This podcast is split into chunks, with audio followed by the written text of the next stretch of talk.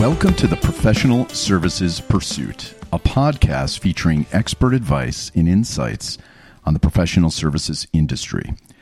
Again, I'm Brent Trimble, one of our hosts, and I'm really excited about today's episode with our guest, Michael Speranza.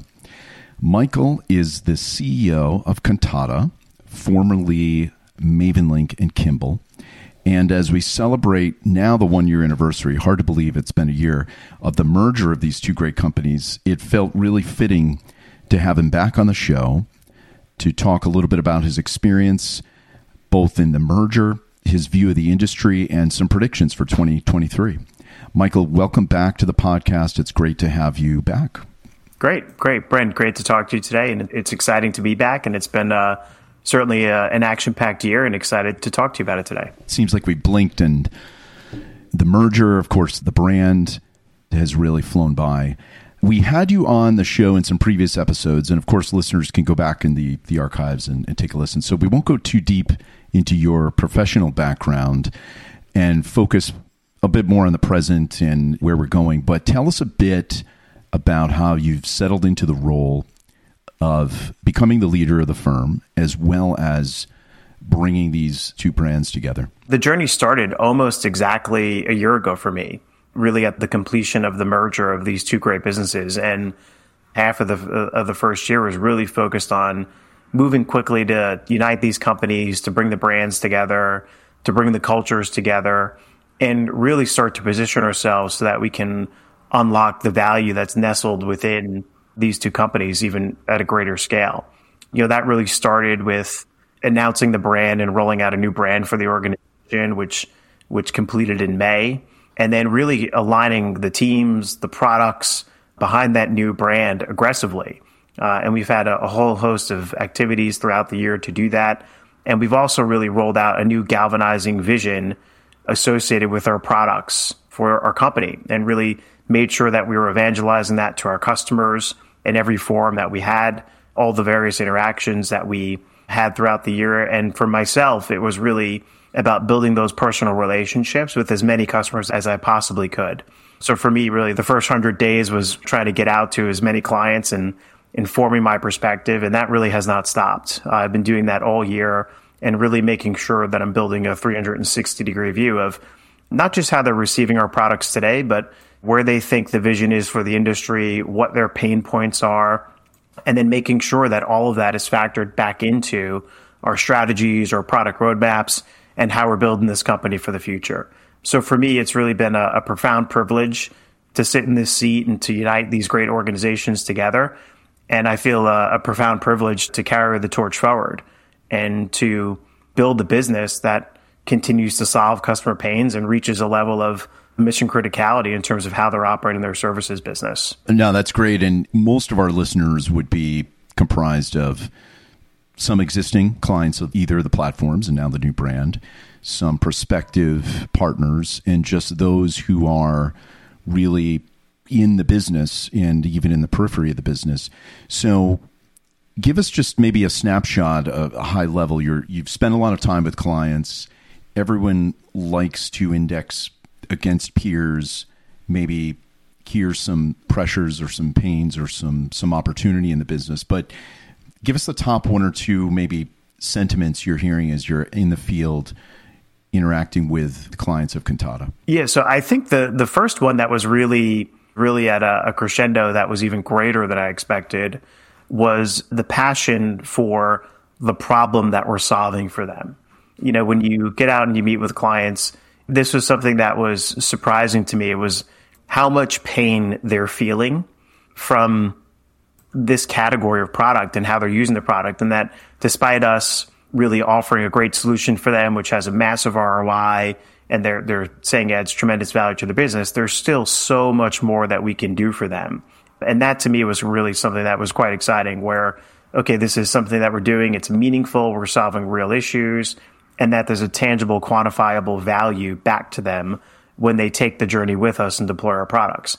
That was one. The second one that was just still incredibly exciting to me, also, and almost dumbfounding was, you know, my favorite question to ask when I meet with a prospective client or in some cases even a current client is what do you use to run your services business? And, you know, the response that comes back most often from a C level executive when you ask them this question is, well, what do you mean? They almost don't know how to answer. And to me, that's such a telling response where a lot of these executives are just not thinking critically enough about the technology that they're putting in place. They're not pressure testing their leaders that are running these businesses. And more often than not, their response will include just a complete hodgepodge of different solutions. They muddle through the answer. They don't know how to give you a crisp response. And when it comes down to it, that you still see multi billion dollar organizations that are using their gut, that are running this business on a spreadsheet. And to me, those are like really the two main elements that were exposed for me in the first, really probably first three to five months of the journey. And I would say that those remain consistent today. We go out with clients, and I think more often than not, they simply just don't understand what tools and processes they have in place to actually run this business. And a lot of them struggle to really figure out how they need to move it forward because it, it is an effort and there is some change management associated with it. And to follow on that, you've got a wealth of experience in assuming leadership roles in brands, platforms, SaaS platforms like ours that are in a kind of an ascendant trajectory. You've also had a background in some services roles, so you understand kind of the fundamentals of the consulting business and in professional services. And I presume that when you're assuming a leadership role, you're going through due diligence, you're meeting leadership, you're meeting the board, you're assessing some of the market fit, the category, and so forth. I love asking leaders this, and I've done the same thing for myself, assuming different leadership roles in the past, that you always go into a new venture with some pre baked assumptions. And it would be great and I think fun for the listeners to hear maybe what assumptions did you make prior to taking on the role that have been validated? Here you are 12 plus months in. And what expectations or assumptions did you make that maybe now you've done a complete 180 and thought, you know, gosh, this is kind of new and has been illuminated to me over time? Yeah, that's a that's a great question. And um, you know, whenever you take a new role, you do as much diligence as you can. You get color from the board, you get color from executives in the business, and you also try and reach out to customers and really understand kind of how they're receiving the product. And for me, I, I think the thing that was really probably affirmatively validated was kind of the, the amount of pain that exists in this area and really the gap that exists in the current solution. So if you, if you think about the competitive landscape for a moment, a lot of the, the clients that are, are in this space today are dealing with kind of legacy on-prem solutions that really haven't, I would say, migrated to a vertical SaaS orientation around the product. So first and foremost, if you look and you say, okay, how many clients are out there? This is a an $8 billion industry and you look across the competitors that are really focused in the space, if you add up all the, the true kind of vertical SaaS players, the market is probably less than 10% attached in terms of actually taking this journey towards deploying a vertical SaaS solution. So that was confirmed loud and clear. When you meet with these customers, many of them are just stuck in the past and a lot of the benefit and the value that they'll see in taking the journey is moving to a solution that is purpose built specifically for the needs of their industry. They're not trying to manipulate a piece of kind of generic ERP technology to run a services business. They're not taking a generic time tracking tool that focuses on knowledge workers or some other adjacent vertical and trying to apply it to a team of highly skilled professionals. And there's just immense value moving into that vertical SaaS moment. So that that was, I would say, loud and clear confirmed that there's just tremendous opportunity from customers moving to a focused, tailored provider. And a lot of that is really driven by the way technology has evolved over the last, probably really over the last decade with the likes of AWS or Salesforce and the platforms that they're putting out there. You can now afford to develop and tailor this technology to very specific use cases that you just couldn't do in the past. And I think a lot of clients in this space just either have not realized that or just have not taken that move towards vertical SaaS. So that was one that I think that was was loud and clear confirmed.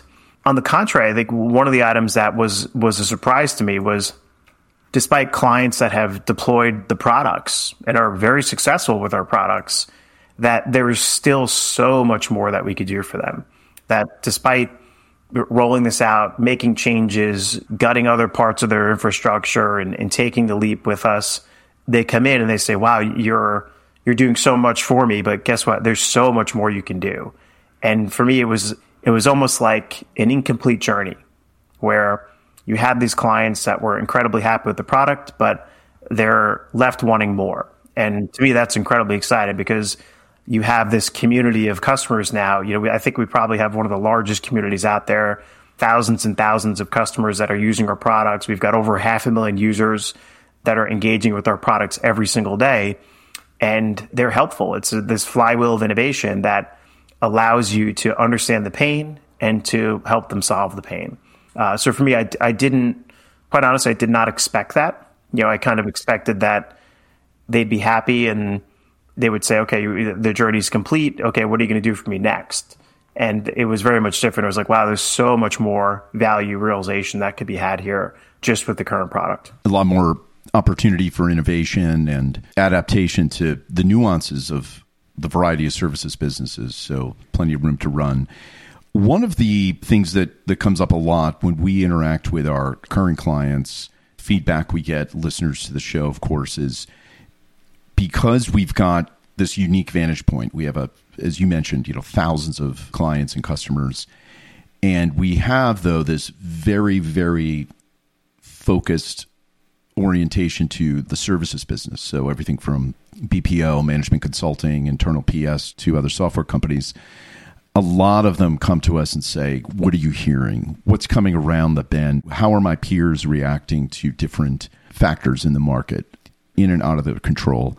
We're all attuned to business news and press and see kind of the turbulence on the horizon, and there's a lot of debate and variation of how deep this could go, how soft we could potentially land. But what are the challenges that you, from your leadership vantage point, see for 2023? In the culmination of 2022, I think the, the biggest kind of interesting thing that I'm observing is diametrically opposing forces, right? That you know, if you if you look back and say, okay, the year of call it 2021 or 2022, it was probably really all about the war for talent and you know the Great Resignation or whatever kind of nomenclature you want to use to describe it, but if you look at the overall job market, I think unemployment is still at historic lows. I think the last number I checked, it was 3.7% in the US. And it's an incredibly tight job market. And I think folks may overemphasize that, but if you were to really canvas back and ask our clients what is their biggest challenge in their business, it's always been employee retention and attrition. The great resignation or the war for talent, I think, just really escalated that and emphasized that. The corollary point to that is if you look at client demand on their businesses, it's largely still surpassing capacity the biggest challenge that a lot, a lot of our clients voice to us is that they can't recruit, they can't hire fast enough.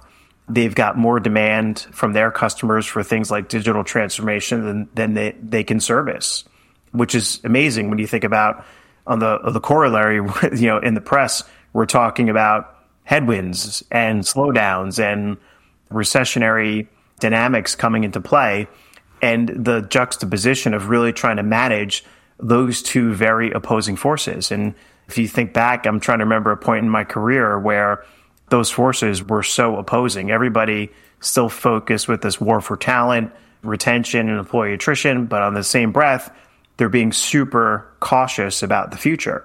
And th- that to me is kind of a, a dynamic that everybody's trying to wrestle with and manage now. And, you know, across the board, these pressures are still out there and there's still pressure to fund digital transformation, and they have to. The economists can theorize about the nature of the landing. Is it hard? Is it soft? How long is this period that we're entering into? But I think clients, especially when it comes to larger, longer term projects and transformation projects, are incredibly reticent to pump the brakes because there's an extreme cost to doing so.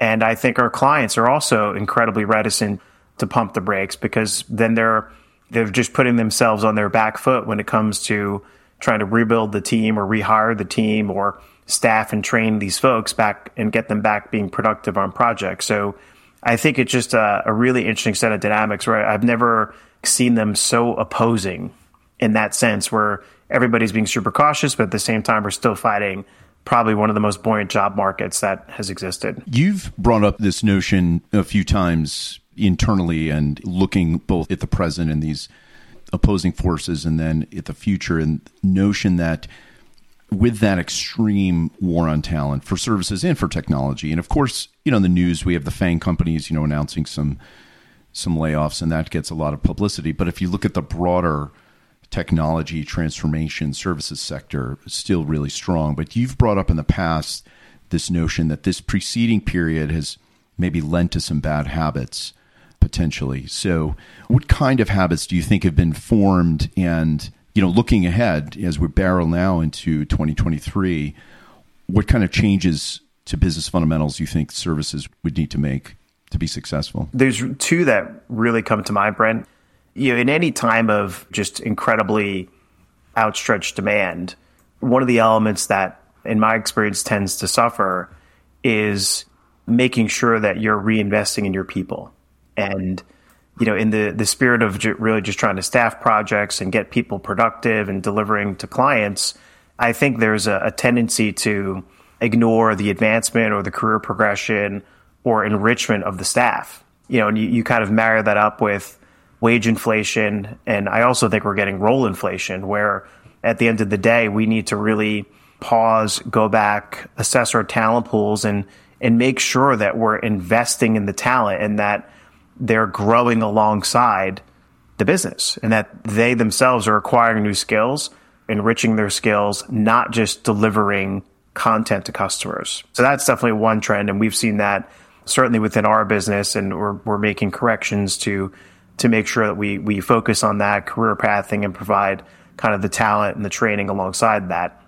And the second element that I think really pervades this is you have a, a buoyant business model and things are going well, you tend to not take your eye off the ball, but you'll tend to focus on the revenue side of the business as opposed to the cost side of the business. And you tend to be potentially a little bit less efficient or you're focusing on getting the revenue in as opposed to really optimizing the way that you're actually conducting your business and still maintaining that level of discipline on continuous improvement and that that is one where I think I expect that we'll see a rebalancing certainly over the next six to twelve months, where customers in the industry will be looking at technology and how it could provide better visibility, better efficiency, give them more control of the business, allow them to manage it at a level of precision that's quite honestly necessary when the potential growth rates are a little bit slower. Optimizing the outcome of each individual project will become more important as opposed to getting the you know the next project across the line. So I think that is something that in this this time of kind of buoyant demand, I think customers are probably focused a little bit less on that. And as we we sift through the deluge really of, of data and news and everyone on the edge of the seat of Fed decisions, we just had one yesterday. We're recording here in mid December, and there's sort of those natural reactions of going through cyclical business t- downturns and upturns of let's cut expenses, slow down hiring, slow down capex, and, and so forth. You've you've had the benefit and experience of probably leading through downturns and upturns, and for our for our listenership and for our potential clients and partners, give us one or two maybe cutting across the grain or a vignette beside of course you know the obvious that you know return to profitability and some discipline there that you've had in your playbook that you think might be beneficial? The way I tend to operate the business is don't try and control things you can't control.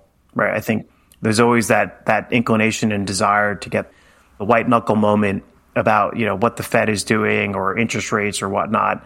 Our approach is to characterize it, make some assumptions, understand them, and then let's divert our attention to how we're operating our business. And I've seen a lot of leaders tend to try and get overly myopic on the news of the day or the crisis du jour or what's happening. And it's, in my view, it's, it's generally wasted energy, right? You need to understand it, characterize it, make an assumption, and then understand how it's going to impact the operation of your business. That's, that's number one. Number two, I think is really in these sorts of times, there's always more pressure, that gets put on the businesses. And I think culturally, you just have to align your teams to respond to it in a positive way. We're going to ask more questions. We're going to validate things perhaps multiple times before than perhaps we would do in the past. And we're going to make sure that we're we're really driving an ROI out of the investments that we're making in the company. And these are all great business practices and that seem fairly straightforward and fairly basic, but I think to me it really helps create a, a common framework of understanding as to why we're funding some things, potentially why we're not funding some other initiatives, and that at the end of the day, you're using data rather than emotion to inform your decision making. And that's something that I think in these these buoyant times where there's tons of demand, you you know firms probably got a little bit lax in, in putting that sort of discipline in place. And for me, it's really just exercising a framework of accountability down through our team about why we're doing certain things and why why we're not doing certain things. And if you use data to inform those decisions and do it in an open and transparent manner, I find that everybody aligns and gets together and moves forward in a, a more constructive manner. For us, I think you know we tend not to react to things. We try and be a little bit more patient and understand what the second bounce of an action is, particularly with our clients. And what I try and do is really just amplify my listening, follow the lead of the customer, ask questions, ask the question that you're potentially afraid of the answer, right? If, if and you know, the, the, the sooner you seek out that information and understand it, the better able you are to respond to it. And those are all just, you know, general sound business practice that I, I find during these things. And then when you gather all that data, you can respond to it and make the best decision for your business. Those are three really great points. Focus on what you can control. Certainly focus on the data, let data guide decision making, and then amplify listening, I think are really great key points anyone can put in their playbook. This has been great, a great conversation. You've been able to take us through the arc of the story, the merger, some of the assumptions you made prior and how those have been validated or changed post, and then just this fluid, dynamic business state that we all find ourselves in as we embark on 2023. It's been an enriching conversation, and as always, for our listeners, you can reach out, provide feedback on the episode, on the content, give us some ideas of some future content. We'd love to have you back on the show as well. So, we're recording here in mid December. We're approaching the, the holiday season. I guess we're in the holiday season. So, any specific or kind of wish list in the in the Speranza stocking for this this season? You're dad like me, and yeah. So uh, you know, three kids. I think for me, it's um, really just re- relishing some time off with them and getting to fill their emotional buckets. Yeah, that's really the only thing that I hope for. And you know, in the in the busy kind of business world, just making sure you carve out the time to do that. If I achieve that over the next few weeks as we lead into the holidays and the new year, I'll consider it a success and and hopefully you know leave that period with some great memories as well. That's awesome. That's great and uh, and good good advice. I told my sons to give Rap a, a, nap coupon and put it in my stocking. So, but uh, Michael, thank you again for the time today. It's a busy time as we, you know, we're in the holidays and then going to close out our quarter. But for our listeners, again, thank you for for listening, for downloading. Thank you for the feedback, and as always, you can reach us at podcast at kantata.com with any follow up questions or comments. For us, for Michael, we'd love to hear from you and always do. So thanks again for listening. If you enjoyed this podcast, let us know by giving the show a five star review on your favorite podcast platform and leaving a comment. If you haven't already subscribed to the show, you can do so anywhere you get podcasts on any podcast app and to learn more about the power of Kantata's purpose built technology, go to kantata.com. Thanks again for listening.